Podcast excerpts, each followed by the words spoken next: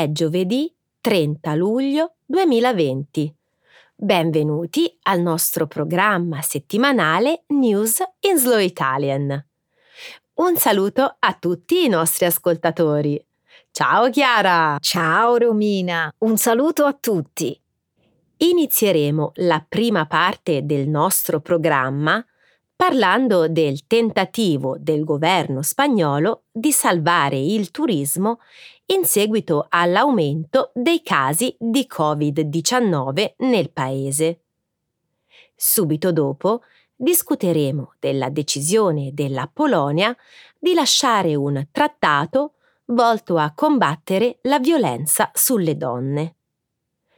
Poi vi racconteremo di un nuovo studio condotto da un gruppo di ricercatori dell'Università di Glasgow, in cui si sostiene che limitare il tempo trascorso davanti alla televisione a non più di due ore al giorno potrebbe portare benefici alla salute delle persone. Infine, parleremo del National Tequila Day, celebrato lo scorso 24 luglio negli Stati Uniti. Grazie Romina. Di che cosa discuteremo invece nella seconda parte del programma? Nel segmento Trending in Italy parleremo delle polemiche nate per una foto apparsa in rete che ritrae un consigliere comunale del partito Fratelli d'Italia della provincia di Udine in divisa da ufficiale nazista con un'immagine di Adolf Hitler alle spalle. Poi vi racconteremo del primo test del Mose, il sistema di dighe mobili contro l'acqua alta e delle proteste con le barche dei movimenti cittadini contrari al suo utilizzo. Eccellente, Romina. Grazie, Chiara. Diamo il via alla trasmissione. La Spagna cerca di salvare il turismo, minacciato da un nuovo aumento di casi di Covid-19. Venerdì 27 luglio in seguito alla recrudescenza di contagi da coronavirus in Spagna, il governo britannico ha raccomandato ai suoi cittadini di evitare i viaggi non essenziali in tutta la Spagna, incluse le regioni continentali di Catalogna e Aragona, oltre alle isole Baleari e Canarie i viaggiatori di ritorno dalla Spagna invece dovranno rispettare un periodo di quarantena di 14 giorni presso un indirizzo registrato. Secondo l'agenzia di stampa britannica Reuters, anche il Belgio e la Germania hanno sconsigliato ai propri cittadini di recarsi in Aragona e in alcune altre regioni della Spagna. Queste decisioni provocheranno verosimilmente ingenti danni al settore turistico spagnolo, che sta cercando strenuamente di salvare, per quanto possibile, la sua stagione turistica più importante per numero di visitatori. L'indotto del turismo, infatti, rappresenta circa l'11% del PIL spagnolo. Nel 2019 circa 18 milioni di britannici si sono recati in Spagna. Il primo ministro spagnolo, Pedro Sánchez, ha definito la decisione di imporre 14 giorni di quarantena un errore dal momento che la misura si applica a tutta la Spagna e non solo alle regioni colpite dall'aumento di casi. Altri leader spagnoli hanno criticato la decisione del Regno Unito di imporre la quarantena, definendola una misura sproporzionata, dato il basso tasso di infezioni in molte regioni. Un alto funzionario del governo di Aragona ha dichiarato che gli avvisi a non viaggiare in Spagna, fatti dal Belgio e dalla Germania ai loro cittadini, sono discriminatori e ha chiesto al ministro degli esteri spagnolo di sporgere formale reclamo in merito. Mm, visto come sta andando l'emergenza Covid-19 nel Regno Unito, non è un po' esagerato puntare il dito contro la Spagna? Eh, Chiara, eh, non si tratta di un divieto. Eh, se vuoi, puoi ancora andarci. Certo che lo è. La maggior parte delle compagnie aeree specializzate in viaggi per le vacanze stanno cancellando i voli per la Spagna. L'aeroporto Barajas di Madrid in questi giorni assomiglia ben poco al frenetico luogo di transito che era normalmente in questo periodo. Secondo me, in questo momento è meglio essere cauti. Le vacanze in spiaggia sembrano aver contribuito al recente aumento dei casi di contagio in tutto il mondo. Guarda alla Florida, al Texas e anche alla California. Credo che stare in spiaggia sia abbastanza sicuro. Si sta all'aperto, soffia il vento e si osservano le distanze di sicurezza. Il problema non è tanto la spiaggia, quanto piuttosto quello che si fa dopo. La gente tende a bere, a fare festa, senza contare tutti quelli che vanno a bere nei bar, sulla spiaggia, anche di giorno. Un paio di alcolici non mi sembrano un gran problema. Secondo te si tratta solo di un paio di drink? Pensa solo a quelle strade spagnole famose per le tapas e per i pinchos, eh, dove la gente si ritrova passando da un bar all'altro per tutta la notte. Sono posti rumorosi, dove tutti parlano a alta voce e parlare ad alta voce aumenta il tasso di infezioni. Vuoi dire che quando si urla si emette un maggior numero di goccioline potenzialmente cariche di virus, vero? Esatto. Quando si è alticci si è meno cauti, se poi non si indossano le mascherine e non si rispetta la distanza di sicurezza, la situazione non può far altro che peggiorare. La Polonia considera di lasciare il trattato sulla violenza domestica. Il governo polacco, incoraggiato dalla vittoria elettorale, seppur risicata, di questo mese e incurante delle critiche mosse dai leader dell'Unione Europea, sta considerando eh, di lasciare il trattato nato per prevenire i reati di violenza domestica e proteggere i diritti delle donne. Il ministro della giustizia polacco ha chiesto formalmente al ministro della famiglia di dare il via al processo di disdetta della cosiddetta Convenzione di Istanbul. Non è ancora chiaro quando sarà presentata la domanda ufficiale di ritiro. Il piano del governo polacco di ritirarsi dal trattato sulla violenza domestica però è probabile che incontri una forte resistenza. La semplice idea che il governo voglia ritirarsi dall'accordo, infatti ha spinto migliaia di persone a scendere in piazza durante il fine settimana e ha indotto il Consiglio d'Europa, un'organizzazione umanitaria con 47 Paesi membri, a esprimere una seria preoccupazione a tale prospettiva. La Convenzione, aperta alle firme nel 2011 a Istanbul, in Turchia, è stata presa di mira dai leader dei partiti nazionalisti e di estrema destra nell'Europa centrale e dell'Est, che la considerano un simbolo della guerra contro gli influssi troppo liberali della cultura occidentale. Diversi paesi europei hanno firmato la Convenzione, ma non l'hanno mai ratificata. Tra questi c'è la Bulgaria, la Repubblica Ceca, l'Ungheria, la Lettonia e la Slovacchia. La Russia, nonostante faccia parte del Consiglio d'Europa, non ha mai firmato il trattato.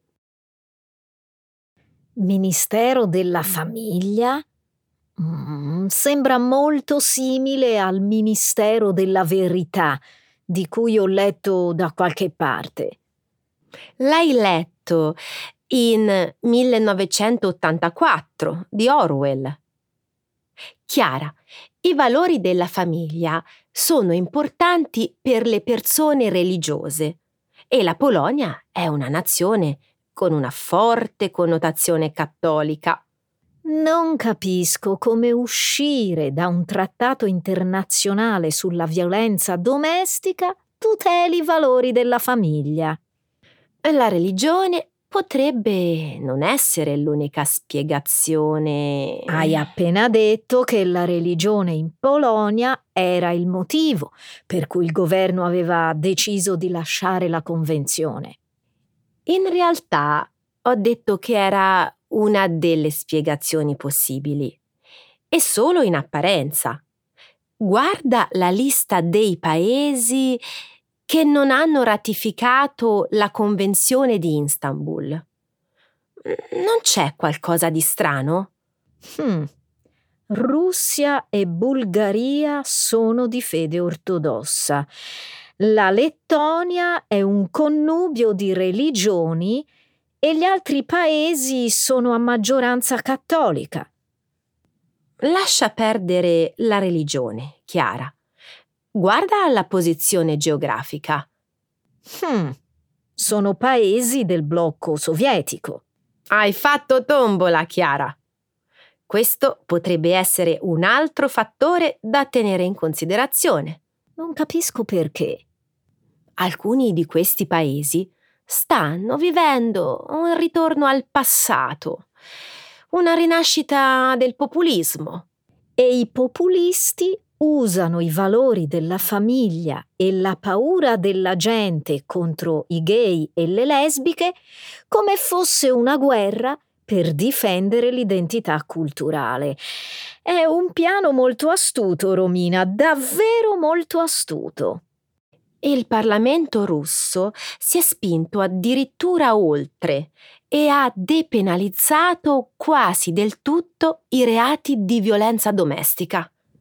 Il Ministero degli Esteri russo non ha appena inviato una nota formale di protesta alle ambasciate di Gran Bretagna, Stati Uniti e Canada per aver issato sulla facciata delle proprie sedi una bandiera arcobaleno simbolo dell'orgoglio LGBT? Purtroppo è effettivamente successo. Quanta TV fa male? Secondo un nuovo studio britannico sui pericoli dell'overdose da piccolo schermo, limitare il tempo passato davanti alla TV a due ore al giorno potrebbe prevenire o ritardare gravi problemi di salute. In particolare, i rischi per la salute associati al piccolo schermo, come tumori e malattie cardiovascolari, sono minimi quando non si superano le due ore quotidiane. Lo studio, pubblicato il 23 giugno da un gruppo di ricercatori dell'Università di Glasgow, si è basato sull'osservazione di quasi 500.000 partecipanti tra 37 e 73 anni, per un periodo di 12 anni tra il 2006 e il 2018. I dati contenuti nella ricerca riguardano il tempo trascorso davanti alla televisione o guardando video su telefonini e tablet.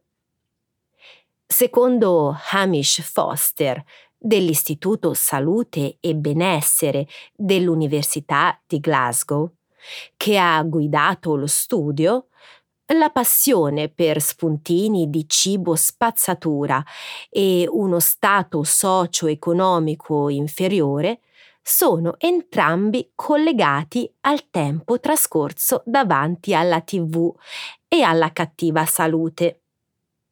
Se tutti i partecipanti avessero limitato il tempo trascorso davanti allo schermo a due ore al giorno, potenzialmente il 5,62% di tutti i decessi e il 7,97% di quelli dovuti a malattie cardiovascolari avrebbero potuto essere prevenuti o ritardati.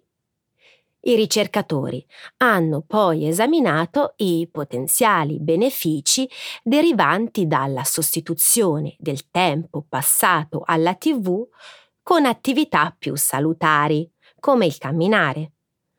Hanno così scoperto che le persone a trarre maggior beneficio da questo scambio sarebbero proprio quelle che normalmente passano meno tempo a fare attività più sane.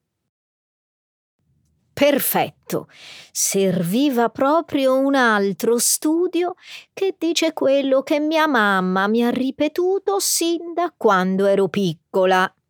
Tua madre aveva assolutamente ragione.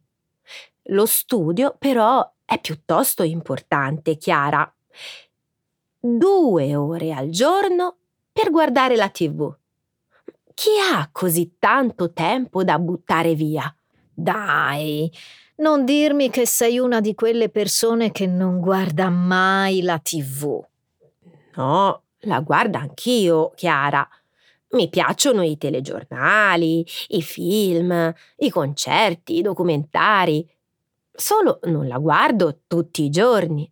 E se in tv c'è un programma di portata mondiale come Il Trono di Spade? Ti confesso di non aver mai visto questa serie. Tra l'altro, essendo un racconto di fantasia, eh, lo si può leggere in un libro. Ok, secondo lo studio in questione, che differenza c'è tra leggere i libri del trono di spade e guardarne la trasposizione televisiva?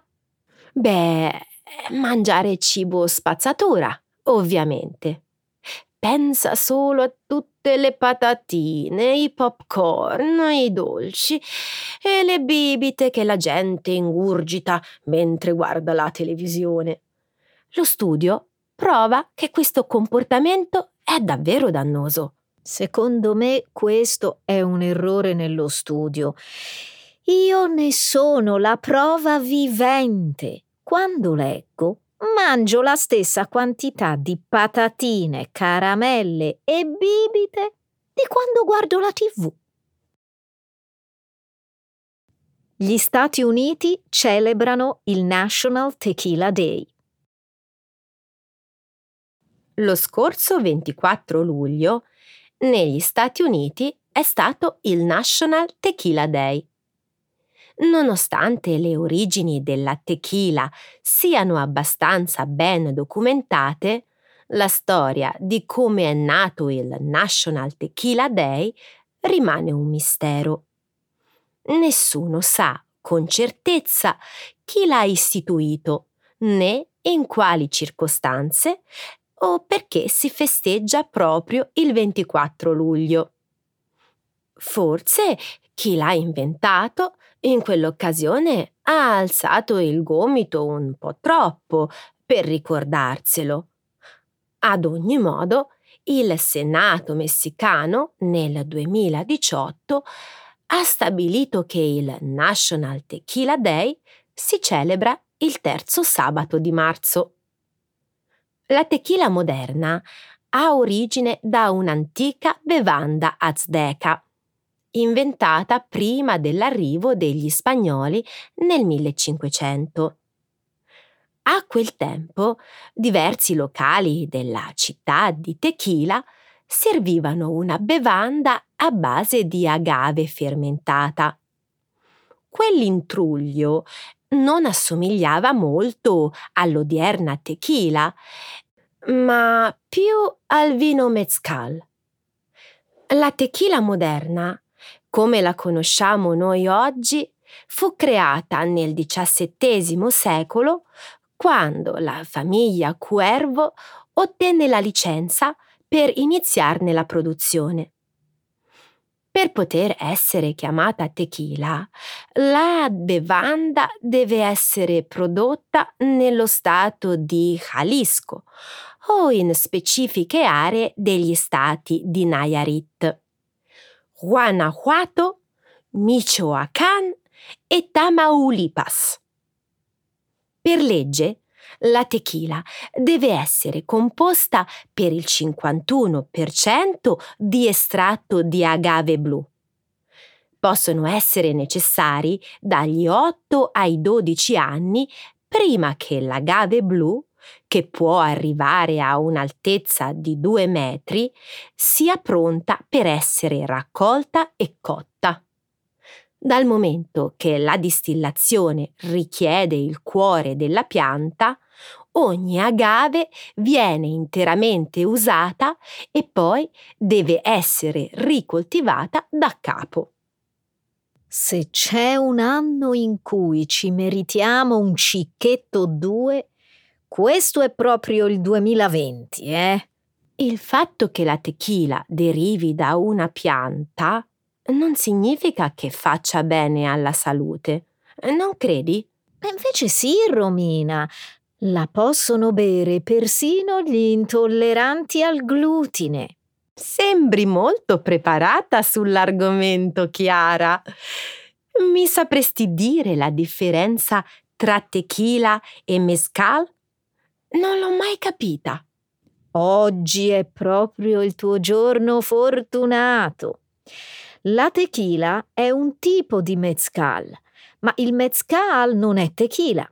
Eh, lasciami spiegare meglio. Entrambe le bevande sono a base di agave, ma la tequila si fa solo con l'agave blu. Il gusto poi è diverso.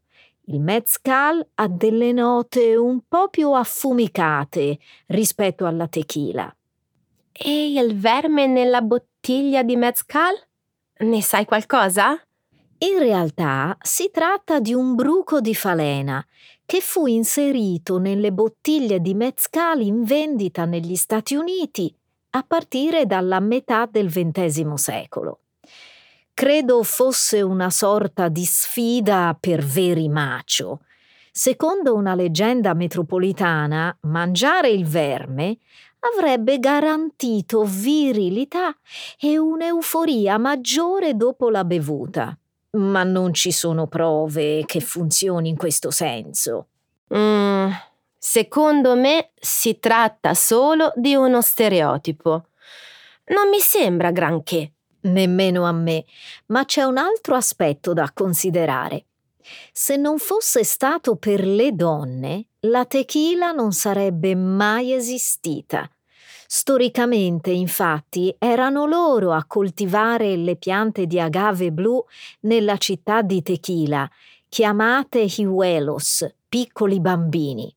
Chiara, sei proprio una fonte incredibile di notizie utili. A essere onesta, ho letto queste cose ieri per colpirti. Ci sei riuscita perfettamente. Bufera per la foto del consigliere di Fratelli d'Italia con la divisa nazista. Da alcune settimane una foto di un uomo in divisa infiamma il web. È quella di Gabrio Vaccarin, consigliere comunale di Nimis, paese in provincia di Udine, in divisa da SS con tanto di bandiera nazista e foto di Adolf Hitler alle spalle. L'immagine gira sui social dai primi di luglio ed è stata pubblicata da vari giornali come il Perbenista e la Stampa. Secondo alcune fonti si tratterebbe di una foto scattata in occasione di una festa di carnevale risalente a qualche anno fa. Questo però non è bastato a placare le polemiche che hanno finito per investire anche il partito di centrodestra Fratelli d'Italia, nelle cui liste Vaccarin si era presentato alle elezioni comunali del 2016. La fotografia di Vaccarin in divisa nazista ha suscitato un vero vespaio di polemiche, oltre a creare un ulteriore terreno di scontro tra i partiti di centrodestra e centrosinistra. A onor del vero, bisogna dire che i rappresentanti regionali di Fratelli d'Italia si sono immediatamente dissociati dalla foto di Vaccarin. Lo scorso 4 luglio, infatti, in una nota pubblicata sul quotidiano Repubblica, Walter Rizzetto, deputato e coordinatore di Fratelli d'Italia per il Friuli Venezia Giulia, ha preso le distanze dalla vicenda, dichiarando che il consigliere in questione non è più iscritto a Fratelli d'Italia e che i simboli nazisti mostrati in quell'immagine non appartengono né a lui né al suo movimento politico. Rizzetto ha fatto bene a chiarire l'estraneità di Fratelli d'Italia. Bisogna anche dire, però, che il partito in diverse occasioni ha mostrato una certa vicinanza alle idee nazifasciste. Quello di Vaccarin, infatti, è solo uno dei tanti episodi avvenuti in questi anni che indicano come all'interno del partito ci sia un'ampia corrente di nostalgici del fascismo, Prendi per esempio la cena che alcuni simpatizzanti neofascisti della sezione regionale di Fratelli d'Italia di Acquasanta Terme, in provincia di Ascoli Piceno, hanno organizzato lo scorso ottobre per celebrare la marcia su Roma incuranti della terribile strage che i nazisti fecero in questo luogo nel 1944. Rimango a bocca aperta. Secondo te, quindi, le parole di Walter Rizzetto non sono sincere? No, Chiara, non volevo mettere in dubbio l'onestà delle parole di Rizzetto. Volevo solo sottolineare che all'interno di Fratelli d'Italia il sentimento di simpatia verso il fascismo è un dato di fatto. Proprio in merito a questo argomento, la rivista The Vision, eh, lo scorso primo giugno, ha commentato i vertici di Fratelli d'Italia possono pure continuare a condannare questi gesti, ma la realtà è che si tratta del tratto distintivo di un partito che cavalca il sovranismo e la nostalgia dei fascisti irriducibili. Tornando a Gabrio Vaccarin, sembra che gli investigatori della questura di Udine stiano esaminando il caso per capire se ci sono gli estremi per il reato di apologia del fascismo, che prevede una pena dai 5 ai 12 anni di carcere. Mm, non so. Magari mi sbaglio, ma prevedo che il consigliere comunale di Nimis non subirà alcuna condanna.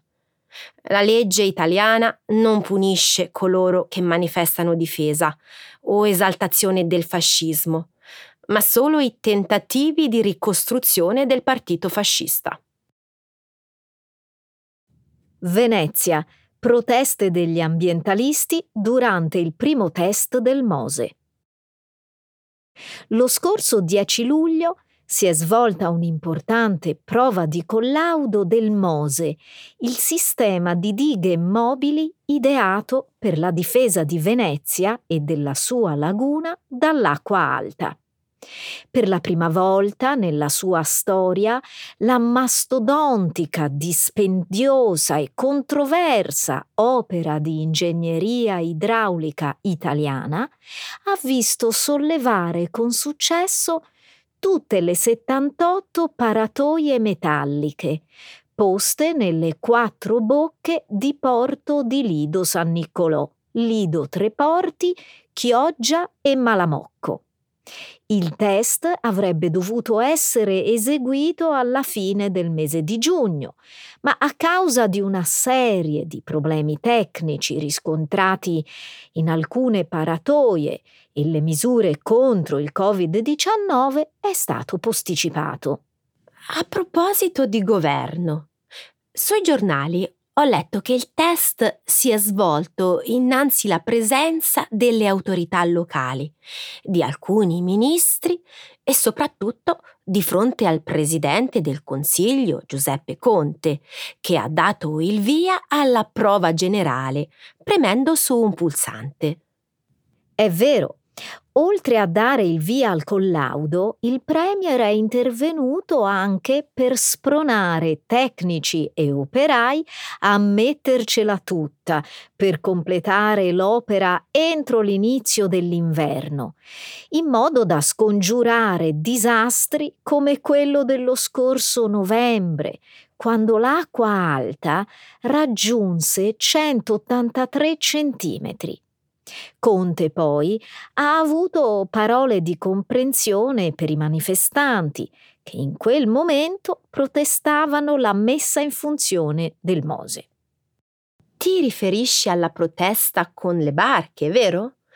Pare che ci sia stata una sorta di battaglia navale tra attivisti e i mezzi nautici delle forze dell'ordine. In effetti alcuni giornali l'hanno descritta in questo modo, anche se secondo me hanno un po' esagerato. I manifestanti su una ventina di piccole imbarcazioni hanno cercato di raggiungere la zona dell'inaugurazione, ma sono stati tempestivamente bloccati dalle motovedette della polizia. Ci sono stati alcuni momenti un po' concitati, questo è vero, per fortuna, però, non si sono verificati incidenti. Dopo oltre un'ora e mezza di confronto, gli attivisti hanno interrotto la loro protesta facendo marcia indietro. Credo che protestassero perché secondo loro il Mose è un'opera inutile e obsoleta. Tu ne sai niente? Mm, non molto, Chiara. So che le associazioni non Mose protestano anche perché, a causa dei cambiamenti climatici globali, le maree sempre più frequenti richiederebbero un utilizzo sempre maggiore delle dighe mobili, rischiando di compromettere così il delicato ecosistema lagunare. Il Mose però è quasi finito. È costato oltre 5 miliardi di euro non si può certo lasciarlo inutilizzato senza neppure constatare se è in grado di risolvere il problema dell'acqua alta a Venezia, dico bene? Sarebbe bello vederlo in azione. A mio avviso, però, la questione ambientale non può essere sottovalutata. Come ha scritto il quotidiano Il Manifesto in un articolo pubblicato lo scorso 13 novembre, sarebbe utile adeguare il Mose al nuovo quadro climatico e ambientale, perché altrimenti, anziché essere una soluzione alla sfida che Venezia sta vivendo, rischia di essere un problema.